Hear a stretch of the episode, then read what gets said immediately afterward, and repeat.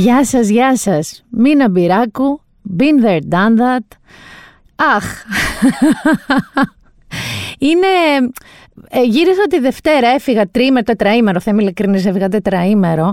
Ε, και αυτή τη στιγμή που γράφουμε το podcast που είναι πέμπτη, νιώθω σαν να ήταν πέρσι γιατί έπεσε πολύ ξύλο με την επιστροφή καταρχάς, ε, από πολλή δουλειά εννοώ, και κατά δεύτερον έχει γίνει πιο τα σόδομα και τα γόμορα της Αφός Νοταρά ε, δεν υπάρχει. Ε, πάμε όμως λίγο, θέλετε να ξεκινήσουμε λίγο καλά; Και θα το πάμε μετά το, όλα τα άλλα αυτά που έχουν συμβεί και ξέρετε, αλλά θα συζητήσουμε. Λοιπόν, να σας πω που πήγα, που έχει πολύ μεγάλο ενδιαφέρον. Πήγα λοιπόν στο Μύτικα Ετωλό Καρνανίας. Θα μου πεις τώρα ετολοκαρνανία και μύτικα, τώρα πραγματικά κοπελιά, αγρίνιο για να καταλάβετε που πέφτει η ετολοκαρνανία, τι είναι ετολοκαρνανία, αν είστε σαν εμένα, έτσι, άσχετη. Ε, και άκουσα από πολλούς μου τι πας εκεί, τι είναι εκεί. Λοιπόν, έχω να σας πω τα εξής λοιπόν για το μύτικα ετολοκαρνανίας. Και γιατί σας τα λέω αυτά. Γιατί έχουμε λίγο φάει το σκάλωμα ότι όταν λέμε δίμερα, τρίμερα διακοπές, εννοούμε μόνο νησιά, κυρίως νησιά. Πού είναι άπειρα, ζωή να έχουμε, έχουμε μπόλικα. Αλλά ο Μύτικας λοιπόν είναι ένα 80s μέρος, ένα παραθεριστικό θέρετρο παραθαλάσσιο 80s λογικής. Δηλαδή έχει και την τζελατερία του, το ζαχαροπλαστείο, τις καφετερίε του, ψισταριές, φρυγαδέλια φοβερά. Ε, έχει πολλά κάμπινγκ, Όσοι τυχόν έχετε χωριό έτσι, τέτοια φάση όπως έχω στο Γήθιο, ήταν μεγάλο τρέντ δεκαετία του 80, τα ένα κάμπινγκ στη σειρά με το άλλο. Εκεί λοιπόν έχει κάμπινγκ στην παραλία του Μύτικα, που τι είναι όμως, δεν είναι ότι πάνε και παρκάρουν μόνο. Έχουν μόνιμα, τα έχουν στήσει τα τροχόσπιτα με τέντες, τραπέζια έξω, όλο τον εξοπλισμό και είναι σαν μικρή οικισμή μπροστά στη θάλασσα. Το βασικό όμως φανταστικό του Μύτικα, εκτός από μια τέλεια ταβέρνα, παιδιά, τώρα που έχει μια τράτα, ό,τι βγάλει κολλιούς, έβγαλε κολλιούς γάβρους, γάβρους αυτό, συν ένα μποστάνι και θα σου φτιάξουν και μπριάμ και ό,τι πιάνουν οι άνθρωποι, εκεί στην άκρη του Μύτικα.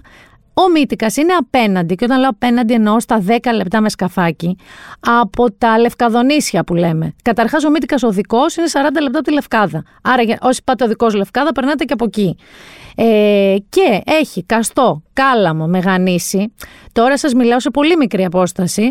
Οπότε τι κάνουν οι μυτικιώτες; Το λέω καλά, γιατί ο Γιάννης εδώ είναι από το Μύτικα. Οι μυτικιώτες σας λένε. Ε, ας πούμε μυτικιώτες. Έχουν πάρα πολλά σκαφάκια, μικρά και μεγαλύτερα, είτε είναι αυτά που νοικιάζεις και παίρνεις μόνος σου, είτε παίρνεις με οδηγό. Τα νερά εκεί να σας θυμίσω ότι δεν είναι καθόλου Αιγαίο, δηλαδή είναι πολύ κάλμα η κατάσταση, και πάνε απέναντι στα νησάκια για μπάνια. Πάνε για μπάνια. Εμείς κάναμε και το γύρο των δύο νησιών. Τώρα σας μιλάω τυρκουάζ νερά, πράσινα νερά, εκπληκτικά νερά. Και την άλλη μέρα, παιδιά, πήγαμε σε μία μικρή παραλία του Καλάμου, μη προσβάσιμη από ξηράς, που είχε παιδιά ένα πεύκο εδώ σαν το στούντιο ε, σκιά. Ήταν σαν τεράστια σκηνή και πήραμε μαζί ε, ψυγιάκι με φαγητά και τσίπουρα, βιβλία, χαμός και λιώσαμε εκεί και ξεκουραστήκαμε.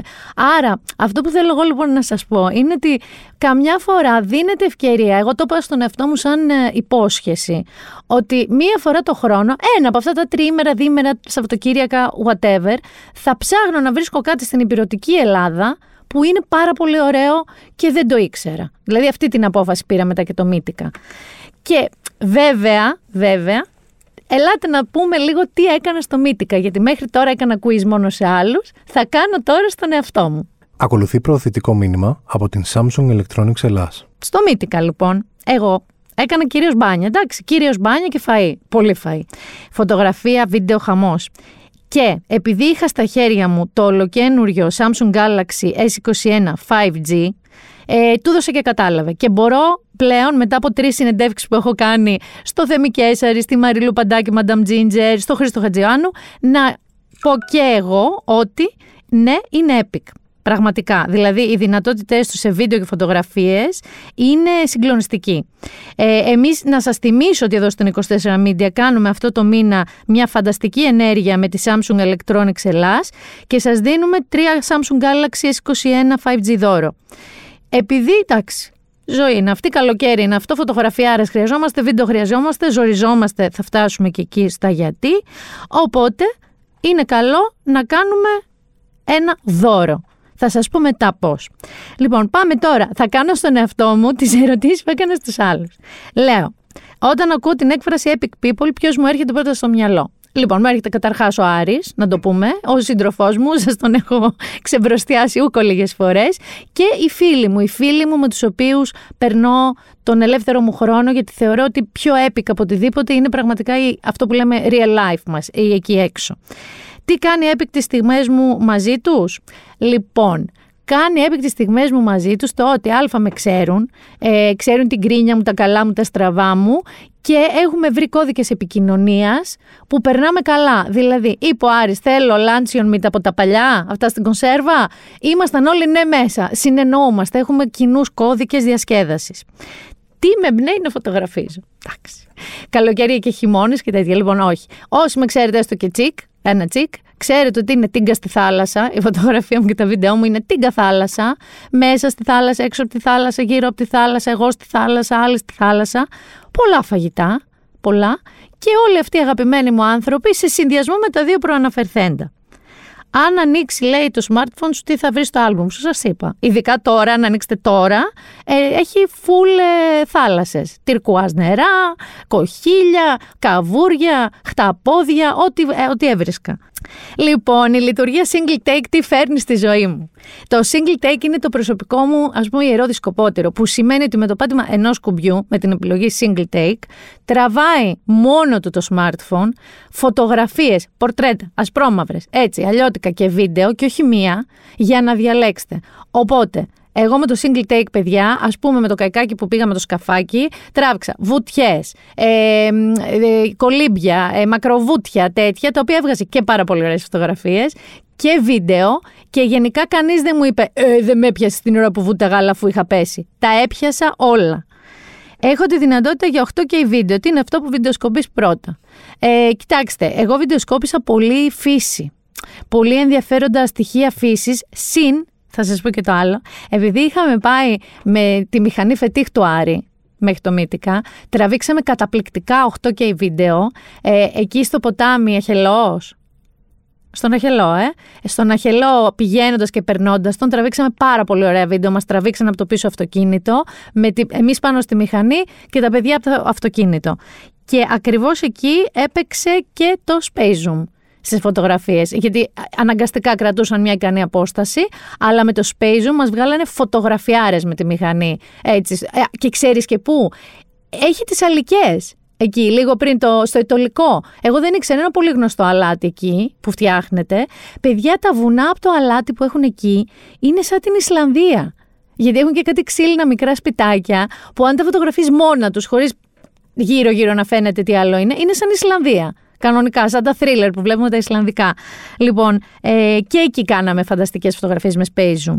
Μπαταρία όλη μέρα, εντάξει, δεν το συζητάω καν, παιδιά. Είναι τεράστιο, τεράστιο καλό να μπορείς να φεύγεις πρωί 9 από το σπίτι σου και να γυρνάς 9 το βράδυ και το κινητό σου να έχει ακόμα juice που λέμε. Να έχει ακόμα ζωή και όχι λίγη, κανονικά, μέχρι να κοιμηθείς. Και ενώ έχεις κάνει όλα αυτά που σας είπα, βίντεο, φωτογραφίες, δηλαδή το έχεις το έχεις δουλέψει. Τα νέα Samsung Galaxy S21 5G έχουν και την ειδική λειτουργία νύχτα. Πού θα με βρουν τα βράδια του καλοκαιριού για να την αξιοποιήσω; Ήδη με βρήκανε. Γιατί η βεράντα μας έβλεπε παιδιά μόνο θάλασσα, φεγγάρια και τέτοια. Φανταστικά. Αλλά θα με βρουν και αλλού. Θα με βρουν και λίγο κύμολο, θα με βρουν και λίγο σχοινούσα. Δόξα τω Θεώ, η λειτουργία νύχτα θα πάρει φωτιά. Και αφού σας είπα εγώ πώς χρησιμοποίησα το Samsung Galaxy S21 5G και πόσο πραγματικά σας το λέω ιδιαίτερο είναι, εγώ θα σταθώ και στη λειτουργία food. Έχει επιλογή food, όπου όταν θες να βγάλεις, ρε παιδί μου, είτε το καλαμαράκι σου, είτε τα γεμιστά που παρήγγειλες στα βέρνα, δεν χρειάζεται εσύ να κάνεις πολλά. Το ίδιο το κινητό έχει την επιλογή food που κάνει το σωστό net, τραβάει σωστά τα χρώματα, είναι καταπληκτικό. Άρα, τι κάνετε εσείς τώρα; Μπαίνετε για να κερδίσετε ένα smartphone Samsung Galaxy S21 5G, μπαίνετε στο Instagram account του Ladylike και αναζητείτε το post με το διαγωνισμό για να κερδίσετε το δώρο. Τι περιμένετε, άντε μπείτε στο κινητό τώρα που μιλάμε και αφού εντάξει, τα πάμε τα ωραία και τα καλά και τους μύτικες και την εντολοκαρνανία και τα μπάνια και τα κινητά μας και όλα τα ωραία, πάμε τώρα και στο, στην υπόλοιπη ζωή. Καταρχάς να σας πω ότι όσο ήμουνα σε αυτό το τετραήμερο εκεί, ε, είδα πρώτη φορά Αγγελική Νικολούλη, που δεν είχα δει. Είχες ξαναδεί Γιάννη; Όχι. Λοιπόν, έκανε έκτακτη εκπομπή, έκτακτη, για την υπόθεση στα γλυκά νερά. Γιατί θα ασχοληθούμε πολύ με αυτή την υπόθεση, παιδιά. Μην σας πω σχεδόν μόνο, παρά το ότι έχουν συμβεί και άλλα. Ε, πρώτον ήταν αυτό που λέμε mind, ε, δεν θα πω τη λέξη, ας πούμε mind blown θα πω ότι ήταν. Γιατί παρακολουθούσα. Η Νικολούλη δεν είναι απλά ότι είναι ρεπόρτερ, παιδί μου, και φανταστική ρεπόρτερ και ψαχτήρι και τα βρίσκει. Είναι θεατράλε, είναι για παράσταση είναι φοβερή και είναι και δαιμονία διότι όταν κάτι, αν αντέξατε μέχρι τη μία εκεί, μία-δύο τα ξημερώματα, προς το τέλος της εκπομπής, που πάει σε ένα από τα δύο δισεκατομμύρια μπρέκε, γούστα τους καπέλα τους στα διαφημιστικά, γιατί έγινε χαμός με τις διαφημίσεις. Ε, λίγο λοιπόν πριν ε, κλείσει την εκπομπή, επιστρέφει από ένα break και είναι η Αγγελική Νικολούρ σε ένα τηλέφωνο. Και αρχίζει. Τι, όντως, το ξέρε. Όντως τώρα. Και ενοχλούσε και την Καρολάιν. Και. Α, το ξέρει όλος ο κόσμος δηλαδή. Αυτό αλλάζει τα πάντα. Πω, πω. Και να πιάνει το πρόσωπο, το κεφάλι της. Να λέω Χριστέ μου, ποιος είναι στα τηλέφωνα; Να μάθουμε. Να είμαστε εντωμεταξύ στα δωμάτια που κοιμόμασταν στο σπίτι, επειδή είχαμε πάει καθένας στο δωμάτιο του και τα βλέπαμε στα κινητά μας κτλ. Να στέλνουμε μηνύματα. Το βλέπεις, τι να εννοεί, τι να εννοεί. Μη σα τα πολυλογώ. Με τούτα και με εκείνα τελείωσε δύο τα ξημερώματα και με πήρε μόνο στι τέσσερις εμένα, γιατί έχετε δει το meme με τον Ζάκη Αλφιανάκη που εμφανίζονται εξισώσεις μπροστά του και ε, έτσι ήταν το κεφάλι μου. Πουρές. Αλλά πέραν του αστείου του πράγματος, πάμε τώρα στα σοβαρά. Δεν θα το πάω όμως πολύ σοβαρά. Ε, το γεγονός είναι ότι ο πιλότος, ο Μπάμπης, δολοφόνησε τη σύζυγό του Κάρολάιν, ε, 20 χρονών η σύζυγός του, ε, στο σπίτι του στα γλυκά νερά, τοποθέτησε το παιδί της, το μωρό τους, έτσι, το μωρό τους δίπλα της αφού την είχε σκοτώσει γιατί το μωρό έκλαιγε και το μωρό ακούμπαγε τη μαμά του προσπαθούσε να την ξυπνήσει. Μετά από αυτό δολοφόνησε, κρέμασε το κουτάβι της οικογένειας, το σκυλάκι που ήταν περισσότερο της γυναίκας του, κρατήστε το και αυτό. Μετά πέρασε ένα τρίωρο να στείνει σκηνή και καλά ε, ληστείας.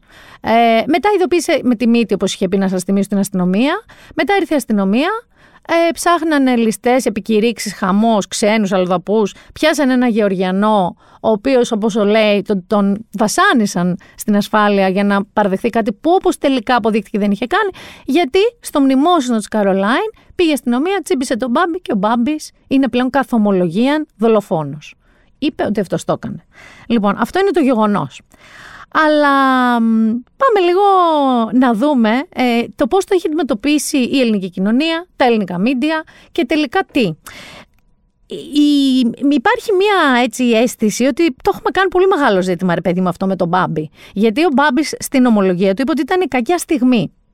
Ήταν μια κακιά στιγμή, βέβαια. Έτσι, δική μου κακιά στιγμή, ξέρεις πια θα να μα σπρώξουν κατά λάθος οι επίτηδες, πέσει, χτυπήσεις, πας στο πόδι σου. Αυτό είναι η κακιά στιγμή. Γιατί αυτό είναι η κακιά στιγμή. Η κακιά στιγμή είναι να σκουντουφλήσεις, είναι κατά λάθος να χτυπήσεις κάποιον, είναι κάτι τέτοιο. Κακιά στιγμή να πνίγεις έξι λεπτά τη γυναίκα σου, είναι πολλές κακές στιγμές. Κακιά στιγμή να φας και ένα πεντάλεπτο να κρεμάσει το σκύλο σου, είναι και άλλη κακιά στιγμή. Να φας ένα τρίωρο να στήσεις το CSI γλυκά νερά στο σπίτι σου, άλλη κακιά στιγμή, τρεις ώρες. Μετά ε, και ένα μισή μήνα κακιά στιγμή να κοροϊδεύεις το σύμπαν και να λες ψέματα. Και άλλη κακιά στιγμή. Μπορεί να είναι η, πιο μεγάλη, μακριά κακιά στιγμή στην ιστορία των κακών στιγμών.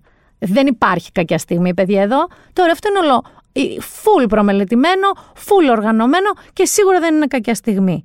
Και του τάπε, παιδιά, έτσι, ο κύριος Μπαλάσκας του τάπε σε εθνική εμβέλεια. Πάμε λίγο να ακούσουμε τι του είπε. Άσκα, τι δείχνει με τη δική σας εμπειρία και θα χρειαστούμε και τη βοήθεια του κυρίου Παπαδημητριάδη. Ότι είναι βλάκα πρώτα απ' όλα δείχνει, διότι εκείνη τη στιγμή που σκότωσε την γυναίκα του, εάν ήταν ατυχές γεγονός μέσα στο θυμό του και μέσα στο τάχασε και τρελάθηκε, εάν έπαιρνε τηλέφωνο την αστυνομία δεν θα πήγαινε ούτε τέσσερα χρόνια φυλακή. Γιατί θα πήγαινε εμβρασμό ψυχής σε ενδοοικογενειακό καυγά, χωρίς να το θέλω εκείνη τη στιγμή δεν λειτουργούσα εγώ πρώην έτοιμος βίος, 4.000 πράγματα θα πήγαινε 5-6 χρόνια φυλακή. Είναι νέο παιδί. Του είπε εν ολίγης, βρε αγόρι μου σε βλάκας, νέος άνθρωπος, άμα σε έπαιρνες ένα τηλεφωνάκι εμάς και μας έλεγες ήταν η κακιά στιγμή, θα έτρωγες 5-6 χρόνια, θα σου έξω, λέει μετά. Νέος άνθρωπος. Γιατί άλλο εντάξει. Προφανώς ο κ. Μπαλάσκας θεωρείται, άλλο πέθανε. Δεν ασχοληθούμε τώρα μαζί, πάει, αυτή πέθανε. Ενώ με το νέο παιδί τώρα κρίμα, αν είχε πάρει να πει, βέβαια ευτυχώς, ε, τα social media έχουν δουλέψει, να ξέρετε, πολύ σωστά όλο αυτόν τον καιρό.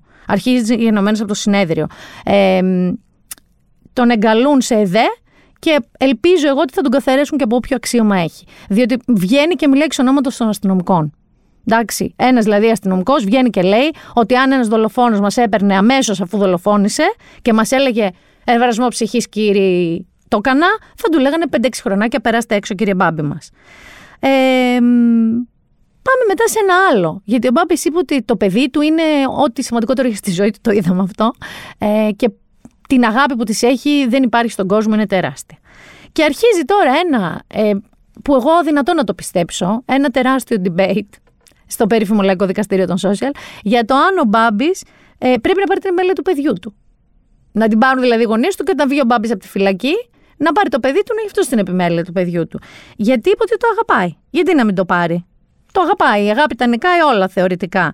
Δηλαδή, δεν ξέρω, δεν είναι πιο δυνατή αγάπη από ότι έπνιξε τη μάνα του παιδιού του, ότι το ακούμπησε δίπλα της, ότι κρέμα στο σκύλο, ότι κρατούσε το μωρό σαν φερετζέ σχεδόν για ώρες στην κηδεία σαν προστασίας, σαν ασπίδα προστασίας, αλλά αφού το αγαπάει. Δηλαδή, μη σας πω, ε, μέχρι και να, δεν ξέρω, να του, να του δώσω να υιοθετήσει κιόλας κανένα έξτρα παιδί. Τόσο καλός πατέρας που θα είναι. Δεν ξέρω, κύριε Λοβέρδε, ελπίζω να ακούτε λίγο αυτό το podcast, τι να σας το δώσουν. Είχαμε και εκεί όμως μια συγκλονιστική παρέμβαση, ε. Είχαμε μια φανταστική παρέμβαση. Έχουμε εκπληκτικές τηλεοπτικές παρεμβάσεις. Κύριος Ασκητής, ο Vol People. Ο κύριος Ασκητής, λοιπόν, ε, μιλώντας, γιατί αυτή τη στιγμή αυτό που μας νοιάζει το παιδί είναι μηνών, είναι αν στα 20 της θα συγχωρέσει τον πατέρα της και θα έχουν μια καταπληκτική σχέση. Πάμε να ακούσουμε λίγο τι είπε. Και σας το λέω ότι το έχω ζήσει. Εγώ είχα περίπτωση τέτοια παρόμοια στο γραφείο μου που κατάφερε ο πατέρας και η κόρη μετά, όταν σκότωσε τη γυναίκα του, επειδή τον απατούσε, η κόρη τον συγχώρησε και αυτός μετανιωμένος μετά από σχεδόν 20 χρόνια η σχέση έφτιαξε. Ακούγεται ονειρική, αλλά είναι αληθινή. Ή τουλάχιστον έχει, ζωή... μια, έχει μια ευκαιρία για αυτό το κοριτσάκι, γιατί όλη η κουβέντα από ένα σημείο και μετά θα πρέπει να πάει. Η ανθρώπινη, η ανθρώπινη ζωή έχει πάντα ένα παλμό. Αυτό το παλμό δεν πρέπει Μάλιστα. ποτέ να τον χάνεις. Και εγώ θεωρώ ότι το παιδί αυτό μπορεί να μεγαλώσει με καλές συνθήκες, όσο τραυματική ήταν η πρώτη επαφή. Σωστά. Δηλαδή, σημασία αυτή τη στιγμή, γιατί τι άλλο να πούν στα κανάλια, δεν έχει αν το μωρό τι έχει καταγράψει η μνήμη του. Δηλαδή, ένας παιδοψυχολόγος ή βρέφο-ψυχολόγο δεν θα ήταν χρήσιμος.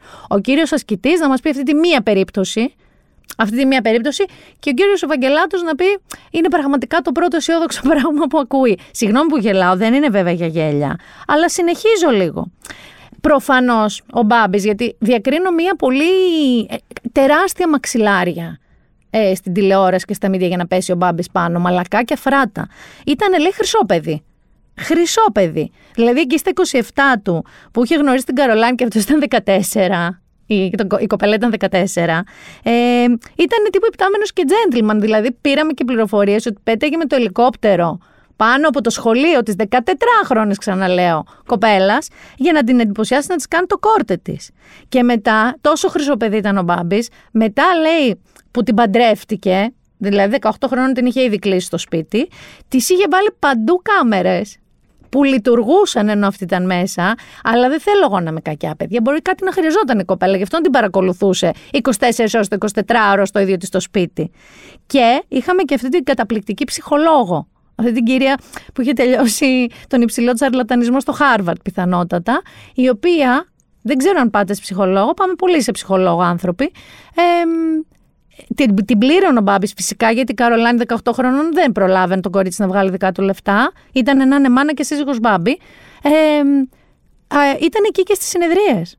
Πάλι φαντάζομαι μήπως θέλει κανένα νερό η Καρολάιν, γι' αυτό όχι για κάτι άλλο, όχι για να την ελέγχει.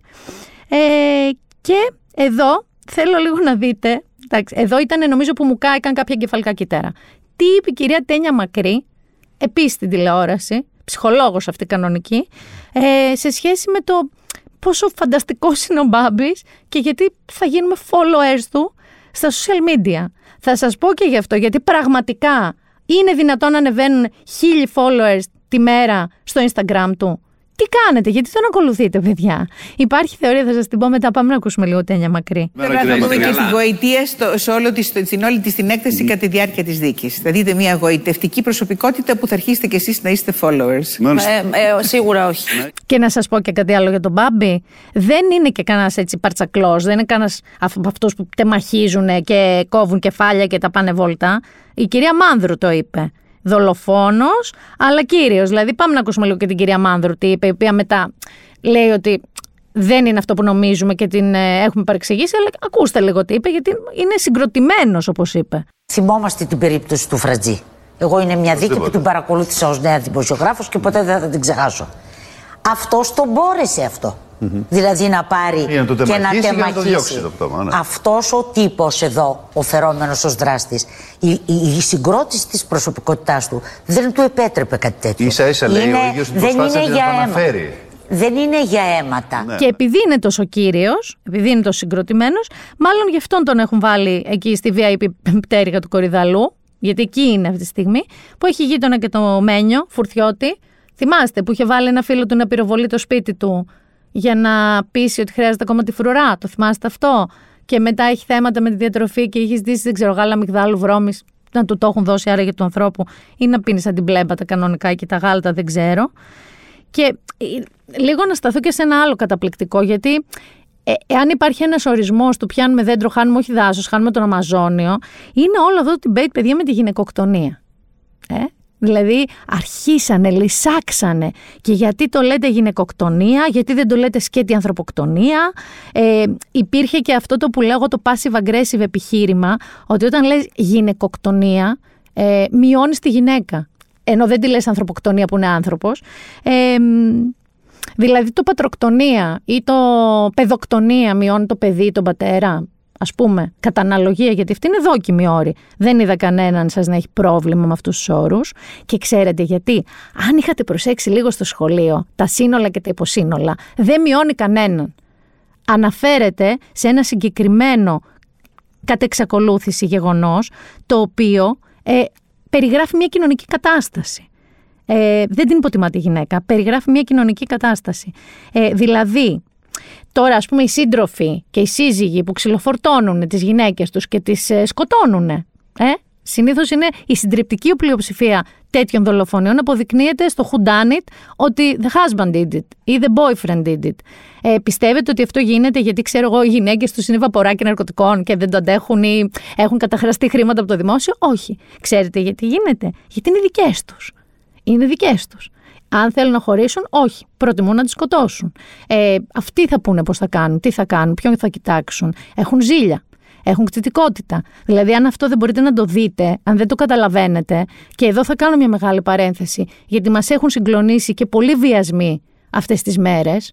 Πολλοί βιασμοί από την καθαρίστρια που έκανε τη δουλειά της η γυναίκα σε μια πολυκατοικία και βρέθηκε σε ένα διαμέρισμα, από την έγκυο γυναίκα που είδαμε χτες με τέσσερις ανθρώπους να τη βιάζουν, από το άλλο κορίτσι στο κολονάκι. Αυτά τι είναι, πιστεύετε; Τι είναι αυτά, δεν είναι άσκηση εξουσίας, δεν είναι δικαίωμα του άντρα στη γυναίκα, ότι η γυναίκα είναι κατωτερών; Σας μάρανε όρος γυναικοκτονία δηλαδή; Πραγματικά. Και να ξέρετε ότι ακριβώς έτσι, έτσι, ήταν και αυτό που λέγαμε για το συνέδριο. Η έννοια της πατριαρχίας που έχετε τσουτσουρώσει όλοι οι άντρες και είστε έξαλλοι. Καθίστε και βάλτε κάτω τα δεδομένα, παιδιά. Δεν χρειάζεται κάτι άλλο. Τα νούμερα μιλάνε. Τα νούμερα μιλάνε.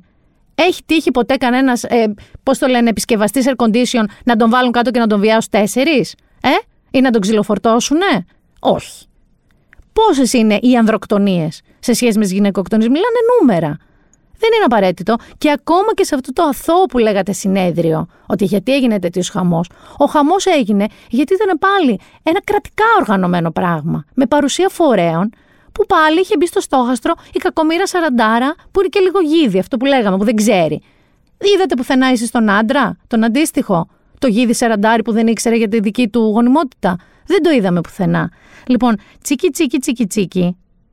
Δεν πάνε έτσι τα πράγματα. Δεν είναι ωραίο να τα αφήνουμε. Δεν είναι ωραίο να χάνουμε την ουσία του πράγματος.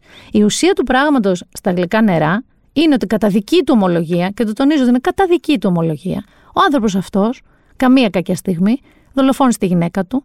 Τη δολοφονούσε επί 6 λεπτά. Είχε, είχε περιθώριο να το αφήσει. Δεν έγινε κατά λάθος. Δεν τσακωνόντουσαν και κράταγε ένα μαχαίρι και πέσε πάνω του. Τη σκότωνε επί 6 λεπτά. Πήρε το παιδάκι του, το οποίο περλατρεύει, το βάλε δίπλα εκεί και μετά το περιέφερε σαν τρόπεό του, να σας πω την αλήθεια μου. Το σκύλο έστησε όλο αυτό και μας κορόιδευε κιόλας ένα μισή μήνα. Ξέρω εγώ, θέλετε να το βρείτε ελαφρυντικά όπως η Χρυσίδα Δημουλίδου, η οποία ανέβασε ένα καταπληκτικό μυθιστόρημα, θα το έλεγα, το είδε. Η οποία δεν αντιλαμβάνεται καν ότι ξεπλένει το θήτη και τα βάζει με το θύμα λέγοντας δεν ήταν έτοιμη, δεν ήταν όρημη, ένα αγκαθάκι είχε μπει στην ψυχή της, δεν ήταν έτοιμη για κάτι τέτοιο και τα λοιπά και αυτός που την αγαπούσε και αγχωνόταν ότι θα χάσει το... Τι είναι αυτά; Και καταλήγει βέβαια να πει ότι ναι, εντάξει, είναι ένοχος και, και, και, και, αλλά ήταν η κακιά η ώρα και δεν είναι δεχθές το έγκλημα. Εδώ σε θέλω. Δεν, γιατί δεν είναι δεχθές το έγκλημα; Γιατί ούτε τον τεμάχησε, ούτε σπλάτερ είχαμε, ούτε την αποκεφάλισε, ούτε τίποτα. Και λέει, δεν τη στραγγάλισε καν. Με το μαξιλά. Παιδιά, σοβαρευτείτε. Σοβαρευτείτε πραγματικά. Το πιο απλό πράγμα που μπορούμε να κάνουμε σε όλα αυτά είναι να δούμε αυτό που λένε οι Αμερικανοί, τα hard facts. Τα hard facts λένε όλη την ιστορία που χρειαζόμαστε. Και αυτή τη στιγμή μόνο με αυτά, με τις εικασίες που έχουμε, είναι μια άλλη ιστορία. Ναι, όλοι έχουν ακουστεί παιδιά, εντάξει, έχουν γραφτεί τρελές εικασίες. Σενάρια δηλαδή που έχουμε διαβάσει και έχουμε ακούσει, που πραγματικά πιστεύω ότι το Netflix ε, θα έσκιζε τα ρούχα του να έχει αυτά τα σενάρια. Να είναι αλήθεια και να τα κάνει ταινία, σειρά, δεν ξέρω τι. Αλλά για τώρα, και πριν φτάσουμε στη φάση όλων αυτών των καναλιών, που πραγματικά υπάρχει κάποια μαζική ίωση στα κανάλια, δεν έχω καταλάβει τι γίνεται. Που λίγο έτσι, λίγο αλλιώς, λίγο από εδώ, λίγο από εκεί. Αλλά ο Μπάμπης ο Μπάμπης. Κοιτάμε την πλευρά του Μπάμπη. Η άλλη 20 χρόνων κορίτσι νεκρό. Γιατί κοιτάμε την πλευρά του Μπάμπη; Δεν καταλαβαίνω. Αυτό ήθελα να σας πω σε σχέση με αυτό. Συγγνώμη για την έντασή μου, αλλά πραγματικά δεν, δεν μπορώ να καταλάβω όσο τι ακούω και τι βλέπω και τι ε, ζω.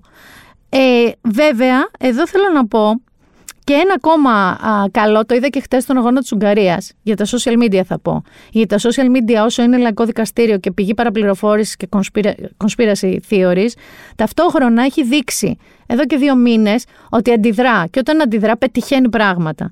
Πού σας πάω λοιπόν τώρα; Ε, αν είδατε χτες τον αγώνα Ουγγαρία-Γερμανία, πόσο φανταστικός αγώνας ήταν αυτός. Και ο άλλος, ο, Γερ... ο Γαλλία-Πορτογαλία. Χαμός γινότανε. Ε, την ώρα της ε, ανάκρουσης του εθνικού ύμνου της Ουγγαρίας, πετάχτηκε ένας άνθρωπος μέσα με μια σημαία rainbow, τον LGBTQ. Ε, γιατί έγινε αυτό, Γιατί η Ουγγαρία έχει ηγέτη τον Ορμπάν, το Βίκτορ Ορμπάν. Ο Βίκτορ Ορμπάν είναι ένας άνθρωπος ο οποίος είναι 100% ομοφοβικός και πολέμιος της ομοφυλοφιλίας και πρόσφατα πέρασε ένα νόμο λοιπόν στη χώρα του όπου απαγορεύει σε κάτω των 18 παιδιά να έρχονται σε επαφή με πορνογραφία, οκ, okay, ούτως ή άλλως, όχι μόνο με ομοφυλοφιλικό περιεχόμενο, και με τεροφιλοφιλικό. Δεν επιτρέπεται θεωρητικά στους κάτω των 18. Αλλά τους απαγορεύει να υπάρχει περιεχόμενος σε διαφημίσεις, σε ταινίες, σε σειρές, σε δημόσιο λόγο. Με νόμο του κράτους. Δηλαδή στην ουσία κάνει, καθιστά παράνομη την ομοφιλοφιλία κάτω των 18 ετών. Δηλαδή, αν αυτό δεν είναι παραβίαση ανθρώπινου δικαιώματος, δεν ξέρω δηλαδή τι άλλο μπορεί να είναι. Και έρχονται λοιπόν και μαζεύονται οι χώρες του Ευρωπαϊκού ε, Συμβουλίου και μαζεύονται κάποιες από αυτές κατευθείαν και ψηφίζουν, υπογράφουν, συνυπογράφουν μια καταδίκη της Ουγγαρίας για αυτό το λόγο και εγκαλούν το Ευρωπαϊκό Συμβούλιο να έχει και κάποιους, κάποιες συνέπειες η Ουγγαρία για αυτό το πράγμα. Μαντέψτε ποιοι δεν ήταν στην πρώτη αυτή δωδεκάδα που υπέγραψε, που ήταν όλες οι χώρες που φαντάζεστε, έτσι. Γαλλία, Ισπανία, προς το τέλος Ιταλία. Η Πορτογαλία ήταν απλά προεδρεύουσα, γι' αυτό δεν υπέγραψε. Μαντέψτε, ούτε Ελλάδα, ούτε Κύπρος ήταν. Φυσικά δεν ήταν. Έγινε ο κακός χαμός στα social media και δικαίως έγινε ο κακός χαμός, μέχρι που ο κύριος Μιλτιάδης Βαουριτσιώτη με ένα tweet, γιατί αν ας πούμε κάποιος δεν έχει tweet, μπορεί να μείνει με την εντύπωση αυτή για ώρες. Ε, είπε ότι τελικά η Ουγγαρία εμφανίστηκε ενώπιον τους, δεν έδωσε επαρκής δικαιολογίες, γιατί υπήρχε περίπτωση να έχει επαρκείς δικαιολογίες. Έτσι, δηλαδή ότι αν ένα παιδί είναι 15 ετών ομοφυλόφιλο, είναι παράνομος, είναι παράνομο, πρέπει να θάβεται, δεν μπορεί να επικοινωνήσει αυτό, δεν μπορεί να μάθει για αυτό που του συμβαίνει και αυτό που είναι. Ε, πρέπει να περιθωριοποιηθεί όσο χειρότερα γίνεται. Αυτό συμβαίνει στην Ουγγαρία. Άρα εμείς δεν ήμασταν έτοιμοι για κάτι τέτοιο. Ήμασταν τελικά όταν τα social media πήρανε φωτιά. Σκεφτείτε ότι ούτε μαθήματα σεξουαλικής, δηλαδή σε μαθήματα σεξουαλικής διαπαιδαγώγησης στο σχολείο, που by the way εκεί έχουν, εδώ δεν έχουμε καν, έτσι, ε, απαγορεύεται να θυχτεί η ομοφιλοφιλία. Ούτε στο σχολείο. Δηλαδή γενικά μέχρι τα 18 μετά μπορείς να το λες ψιθυριστά ή να είσαι, αλλά μην ενοχλείς. Και ξέρετε ποια ήταν η δικαιολογία τους για όλο αυτό, για να προστατευτούν τα παιδιά. Δηλαδή αυτό και καλά ότι να μην εκτεθούν τα παιδιά στην ομοφιλοφιλία, λες κοινό έμπολα η ομοφιλοφιλία, να μην εκτεθούν τα παιδιά σε αυτό. Αχ, νομίζω ότι σε αυτή τη χώρα, αυτή τη στιγμή που είμαστε, υπάρχουν φωνές, υπάρχει ελπίδα. Καταρχάς ακούγονται πράγματα, μαθεύονται πράγματα, καταγγέλλονται πράγματα. Υπάρχουν αρκετοί οι οποίοι είναι στη σωστή πλευρά του ποταμιού, αλλά παιδιά υπάρχουν και πάρα πολλοί που είναι κάπως έτσι. Πνεύμα και ηθική πνεύμα και ηθική. Είναι πνεύμα και ηθική. Είναι μια στροφή σε μια βαθιά συντήρηση, επικίνδυνη συντήρηση, που δυστυχώς ή ευτυχώς, και χαίρομαι γιατί και πολλά αγόρια το αντιλαμβάνεστε πλέον, η γυναίκα έρχεται σε πολύ δίνη μοίρα. Τα δικαιώματα των LGBTQ έρχονται σε πολύ δίνη μοίρα. Και εμείς δεν είμαστε μια χώρα η οποία είναι έτσι κανονικά ή πρέπει να είναι έτσι. Είμαστε μια χώρα που τι κάναμε Γιάννη, κατεβάσαμε το σύμπαν από τα βελανίδια και τα δέντρα. Είμαστε άνθρωποι που έχουμε φιλοσοφία, έχουμε ανοιχτούς ορίζοντες. Not. Και μια και είπα φιλοσοφία και ανοιχτούς ορίζοντες. Στην pop, στο pop κλείσιμο αυτού του podcast, ε, λοιπόν, άκου τι θα σας προτείνω. Συζητούσαμε στο Μυτικά ότι ε, θέλαμε να... Τι ωραία θα ήταν να είχαμε θυμάστε το βιβλίο «Χαρούμενες διακοπές» Ε, τα θυμάστε. Που ήταν ντεμή χαρούμενο, ντεμή άγχος. Εμένα αυτά τα προβλήματα τα μαθηματικά που έλεγε έρχεται ένα τρένο και έρχεται και ένα άλλο τρένο. Και κάτι, εκείνα με, με φρίκαραν, τρελανόμουν. Αλλά μου άρεσαν πολύ οι γρίφοι και τα ρέμπους που είχε. Με τις λέξεις. Λοιπόν, εμείς αυτός στη δική μου οικογένεια τι γινόταν; Πηγαίναμε για μπάνιο, γυρνάγαμε, τρώγαμε ντομάτες και φτεδάκια, ψάρια, δεν ξέρω τι είχαμε. Κοιμόμασταν, σχέστα ξυπνάγαμε με, με κρύο καρπούζι και λύναμε λίγο χαρούμενες διακοπές. Αυτό ήταν το πρόγραμμα και μετά κατεβαίναμε για παγωτά στην πλατεία και τέτοια. Ε, αντί λοιπόν να πάρετε τις χαρούμενες διακοπές, ή το μια φορά και έναν καιρό ήταν ο άνθρωπος που επίσης διάβαζε το καλοκαίρι, ή τους ε, μυστικούς 7 και τα 5 λαγωνικά, όλα αυτά που σας λέω υπάρχουν ακόμα. Δηλαδή, εγώ αν είχα παιδί θα του τα έπαιρνα. Θα του έπαιρνα και τις σειρές της Enid Blyton και κάτι σαν χαρούμενες διακοπές. Έχω όμως για ενήλικες αυτό τώρα. Δηλαδή τα βιβλία που θα σας προτείνω τώρα είναι spin-offs πολύ πετυχημένων accounts στα social media και πάμε με το πρώτο. Το ξέρετε, το group «Η γεωγραφία είναι πολύ cool». Το ξέρετε οι περισσότεροι. Είναι ένα καταπληκτικό project θα το πω πια, ένα facebook group, το οποίο λέει «Η γεωγραφία είναι πάρα πολύ cool» και έχει συνέχεια καταπληκτικές πληροφορίες που συμμετέχουν βέβαια και οι, οι άνθρωποι που είναι μέλη του group αλλά και ο άνθρωπος ο οποίος το τρέχει με φοβερές πληροφορίες για τη γεωγραφία, για τον κόσμο κτλ. Έβγαλε λοιπόν το «Η γεωγραφία είναι πολύ cool» βιβλίο στις εκδόσεις Διόπτρα και έχει ένα το οποίο είναι για παιδιά activity book που τους βάζει δηλαδή με παιχνιδάκια και δραστηριότητες να μάθουν τρομερά πράγματα για γεωγραφία και το ίδιο για ενήλικες, για μεγάλους. Ε, το έχω ήδη παραγγείλει να ξέρετε, το περιμένω πώς και πώς γιατί χάνω στο Trivial Pursuit στη γεωγραφία, δεν είμαι καλή. Το αγαπημένο αστείο του Άρη είναι να είμαστε κάπου randomly στην Αθήνα και να μου πει δείξε μου προς τα που είναι ο Παρθενώνας ή να μου λέει ποια είναι η πρωτεύουσα του τάδε νομού, με ξέρει πολύ καλά. Μπορεί να ξέρω λίγο καλύτερη ξένη γεωγραφία από ελληνική. Οπότε το παρήγγειλα με μεγάλη μου χαρά. Θα λύνω ασκήσεις αυτό το καλοκαίρι για γεωγραφία. Και το άλλο, παιδιά, καταπληκτικό αφορά ιστορία. Υπάρχει ένας, ο αρχαίο storyteller στο Instagram, ο οποίος είναι δόκτωρ, ο δόκτωρ Θεόδωρος Παπακώστας, ένας φανταστικός φαν τύπος, ο οποίος παιδιά μέσα σε τρία ας πούμε gallery posts ή μέσα σε πέντε stories μπορεί να σου πει με τον καλύτερο τρόπο ε, ένα, μια στιγμή της αρχαιότητας. Και έβγαλε ένα βιβλίο από την Keybooks με τίτλο «Χωράει όλη η αρχαιότητα στο ασανσέρ». Και σας διαβάζω λίγο την περιγραφή τώρα του χωράει όλη η αρχαιότητα στο ασανσέρ, εκδόσεις Keybooks. Λέει, τι πήρες στις αποσκευές της μια μηνοήτησα πριγκίπισσα για να πάει στην Αίγυπτο, πώς περνούσε την ώρα του όταν βαριόταν ένας μικυναίος δημόσιος υπάλληλος, πώς τραυμάτισε το πόδι του ένας κένταυρος, Πώς ένας άσεμνος χορός οδήγησε τυχαία στη δημιουργία της δημοκρατίας, Ποιος ξένος κλάβος έγινε πλούσιο τραπεζίτης, γιατί ο Ηράκλειτος πρότεινε να χαστοκίσουμε τον Όμηρο, γιατί τις κυκλάδες τις λέμε κυκλάδες; Η αρχαιολογία, όπως και η αρχαιότητα, ανήκει σε όλους μας. Είναι απολαυστική, συγκινητική, τρομακτική, χιουμοριστική. Μας εμπνέει και μας δείχνει τι θα πει άνθρωπος στο σύνολο της ύπαρξής τους σε αυτή τη γαλάζια μπύλια που πλέει στο σύμπαν και λέγεται γη. Η αρχαιολογία είναι μια πανανθρώπινα ψυχοθεραπευτική επιστήμη. Οι τόσοι αιώνες αρχαίας πολιτιστικής κληρονομιάς στον ελλαδικό χώρο συχνά μοιάζουν δύσκολες στην κατανόηση. Δεν είναι. Ξεκινώντας από τα κοινωνικά δίκτυα, ο Archeo Storyteller, ένα project επικοινωνίας της επιστήμης, σπάει τους κανόνες και φέρνει την αρχαιολογία στο ευρύ κοινό με φαν τρόπο, με εύθυμο τρόπο. Αυτό λοιπόν παρουσιάζει ολόκληρη την ελληνική αρχαιότητα, από τη βαθιά προϊστορία μέχρι το τέλος της, πώ δύο άγνωστοι συναντιούνται σε ένα σανσέρ που σταματά μεταξύ ορόφων. Ο ένας είναι αρχαιολόγος και ο άλλος όχι. Με αφορμή την ερώτηση με τι ασχολείσαι, ξεκινάει ένας συναρπαστικός διάλογος και ένα ταξίδι στο χώρο και το χρόνο. Και δίνονται βέβαια απαντήσεις στις πιο κοινές ερωτήσεις για την επιστήμη της αρχαιολογίας. Ε, οπότε καταλαβαίνετε ότι είναι με ένα πολύ ευφύ τρόπο μια διαδρομή στις πιο μεγάλες στιγμές, αλλά σε και μικρές ιστορίες ανθρώπων της αρχαιότητας η οποία ακόμα και αν δεν χωράει στον Σασέρ, χωράει σίγουρα στη φαντασία μας. Λοιπόν, σας το προτείνω ανεπιφύλακτα, γιατί μαθαίνεις, πραγματικά μαθαίνεις, διαβάζοντας κάτι τρομερά έξυπνο και αστείο. Και αντίστοιχα, βέβαια, με τη γεωγραφία που είναι πολύ cool, μαθαίνετε με ασκησούλες, με δραστηριότητες μέσα στο βιβλίο, γεωγραφία. Λέει, πες μου εσύ, έχεις ξανακούσει τόσο ωραίο pop ε, πεντάλεπτο. Θα τα πάρεις τα βιβλία; Γεωγραφία είναι πολύ cool και θα σε τεστάρουμε εδώ το καλοκαίρι. Πρόσεχε. λοιπόν, ήταν το Been There Done That. Θέλω να σας εφιστήσω την προσοχή μόνο σε κάτι και πείτε με και τρελή. Α με λένε τρελή, αλλά εγώ σας νοιάζομαι. Ε, υπάρχει ένα θέμα λίγο με τον κορονοϊό. Αφενός ο κύριος Χαρδαλιάς μας είπε: Βγαίνουν οι μάσκες. Τώρα που μιλάμε, οι μάσκες στους εξωτερικούς χώρους δεν χρειάζονται.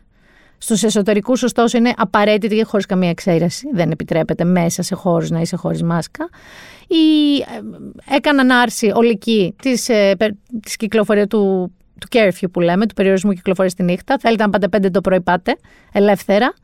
Ε, αυξήθηκαν ε, τα άτομα των τραπεζιών από 6 σε 10 και η γάμη πια επισήμως 300 άτομα, βάλε κι άλλο κύριε Στέφανε, θα το κάψουμε απόψε έχουμε μια κανονικότητα, θα το πω έτσι. Αυτό όμως που συμβαίνει είναι το Delta Delta Plus. Το Delta Delta δεν είχε βουγάρα.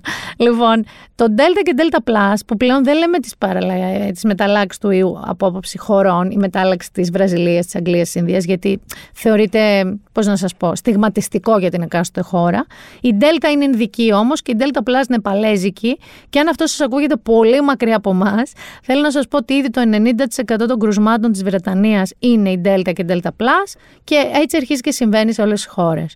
Το οποίο, το οποίο κακό ποιο είναι; Ε, και ένας είναι ο τρόπος. Το κακό είναι ότι το Delta Plus είναι και πάρα πολύ γρήγορα μεταδιδόμενο μεταξύ ανεμβολίαστων και πάρα πολύ σοβαρό και θανατηφόρο. Ε, το οποίο θα μας βρει τον Αύγουστο στην ξαπλώστρα πιθανότατα. Δηλαδή δεν θα περιμένουμε φθινόπωρο να έρθει. Είναι ήδη. Και ειδικά εμείς που όλοι, όλες οι χώρες λένε στην Βρετανία, να σας πω, περιμένετε λίγο μέχρι να έρθετε, γιατί γίνεται λίγο χαμός. Είχαν τα περισσότερα κρούσματα από το Φεβρουάριο χτες. Οπότε δεν είναι πολύ καλά εκεί. Αλλά όλοι τους λένε, να σας πούμε, μέχρι τέλειο Ιουλίου αφήστε να το ξαναδούμε. Εμείς τι είπαμε, παιδιά, ένα μοριακό τεστ κάντε 72 ώρες πριν και ελάτε. Ελάτε, φέρτε το μας και ελάτε. Λοιπόν, επειδή υπάρχει αυτή η περίπτωση, είτε φοράτε τη μάσκα σας. Εγώ είδα πολύ κόσμο να συνεχίζει να φοράει τη μάσκα του έξω, by the way. Ε, είτε εμβολιαστείτε, ειδικά αν είστε σε νησιά. Αν είστε σε νησιά, παιδιά, που έχετε τουρισμό, πού πάτε. Ο ΔΕΙΟ αυτός χτυπάει κυρίως πιτσιρικάδες. Και όταν λέω πιτσιρικάδες εννοώ 15 με 25, με 30. Γιατί αυτή είναι και ανεμβολίαστε αυτή τη στιγμή ακόμα.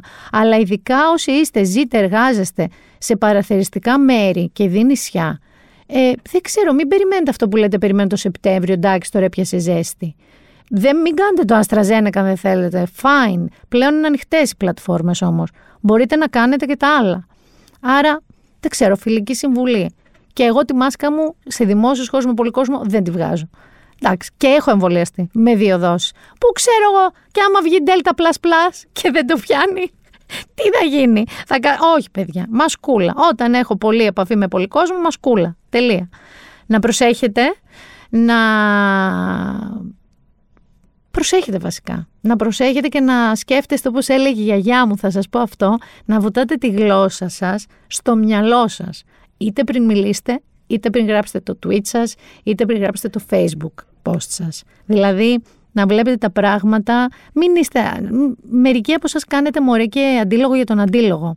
Αντίδραση για την αντίδραση, ξέρεις, να μην πω το popular, αυτό που λένε όλοι, να πω κάτι για να ιντρικάρω.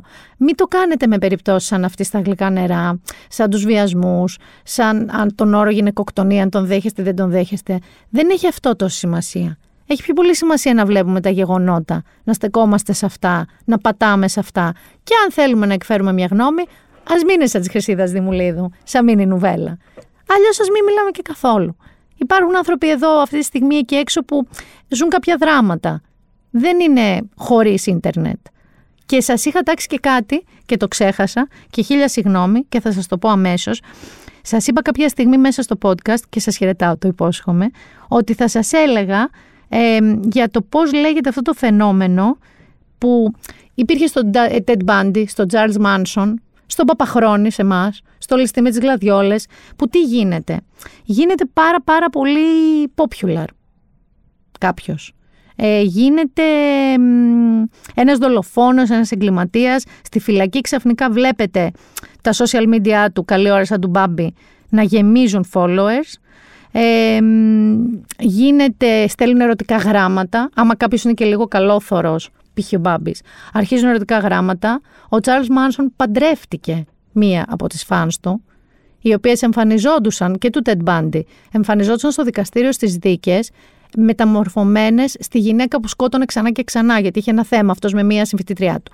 Λοιπόν, θα μου πεις άβυσσος. Οκ. Θα σας πω ότι ένα απλό follow που μπορείς εσείς να το κάνετε στα κουτουρού για να δείτε τι παίζει στο λογαριασμό του είναι σαν ψήφος εμπιστοσύνης προς κάποιον. Δηλαδή μην το δίνετε έτσι.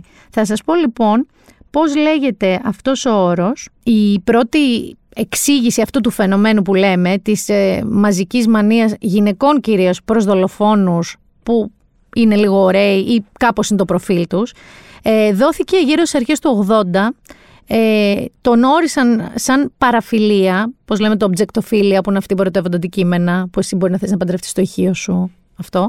αυτό λεγόταν η μπριστοφίλια, hybristophilia, η βριστοφιλία δηλαδή.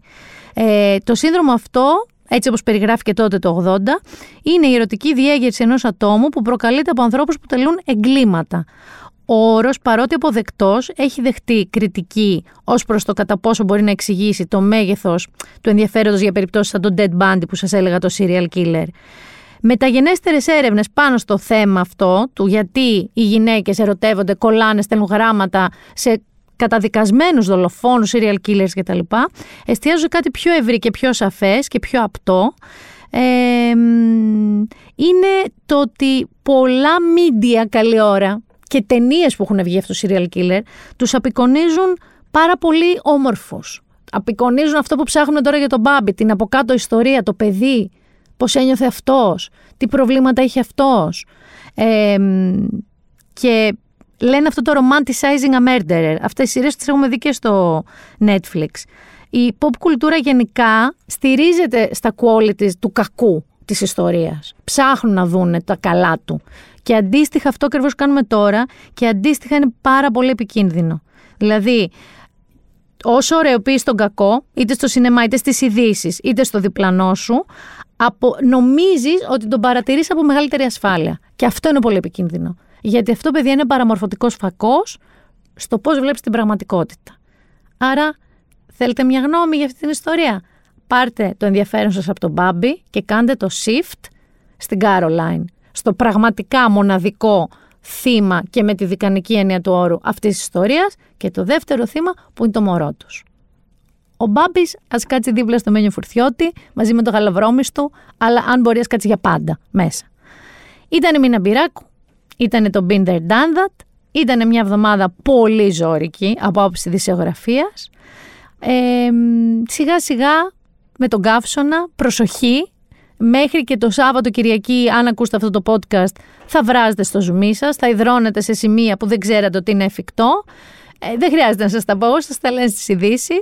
Ξέρετε. Νερά, σκιά, κλειστή χώρη, μην κυκλοφορείτε περί τα έξω, όλα αυτά. Και να σας πω και ένα fun fact, όσοι είστε μικροί, όσο μεγαλώνεις, αντέχεις όλο και λιγότερο τη ζέστη. Όλο και λιγότερο. Δηλαδή, είναι αυτό που βγαίνεις και έχεις δει τα καρτούν που τους συμβαίνει κάτι και πάνε πίσω τα μαλλιά τους. Εγώ, όποτε βγαίνω από air conditioner αυτή τη στιγμή στη ζέστη, καταραίω. Σβήνω, λιώνω, χάνομαι. Οπότε, stay safe, stay cool, κυριολεκτικά και stay sane. Λογική. Και εμείς θα τα ξαναπούμε την άλλη εβδομάδα. Ήταν το Binder Done That.